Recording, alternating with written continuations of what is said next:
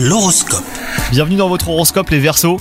Les astres de l'amour sont à l'honneur dans votre constellation. Si vous êtes célibataire, vous êtes enthousiaste à l'idée de rencontrer de nouvelles personnes hein, pour vous lier d'amitié et plus si affinité.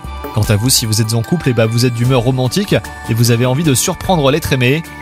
Au travail, attention à ne pas trop vous reposer sur vos lauriers. Votre carrière est en effet sur le point de prendre un nouveau tournant en fonction de vos derniers résultats. Votre attitude, votre sens de l'organisation et votre professionnalisme seront mis à l'épreuve. À vous de faire le point sur vos envies pour la suite et de vous donner les moyens de les réaliser. Et enfin, côté santé, une reconnexion à la nature vous aidera à ancrer vos chakras.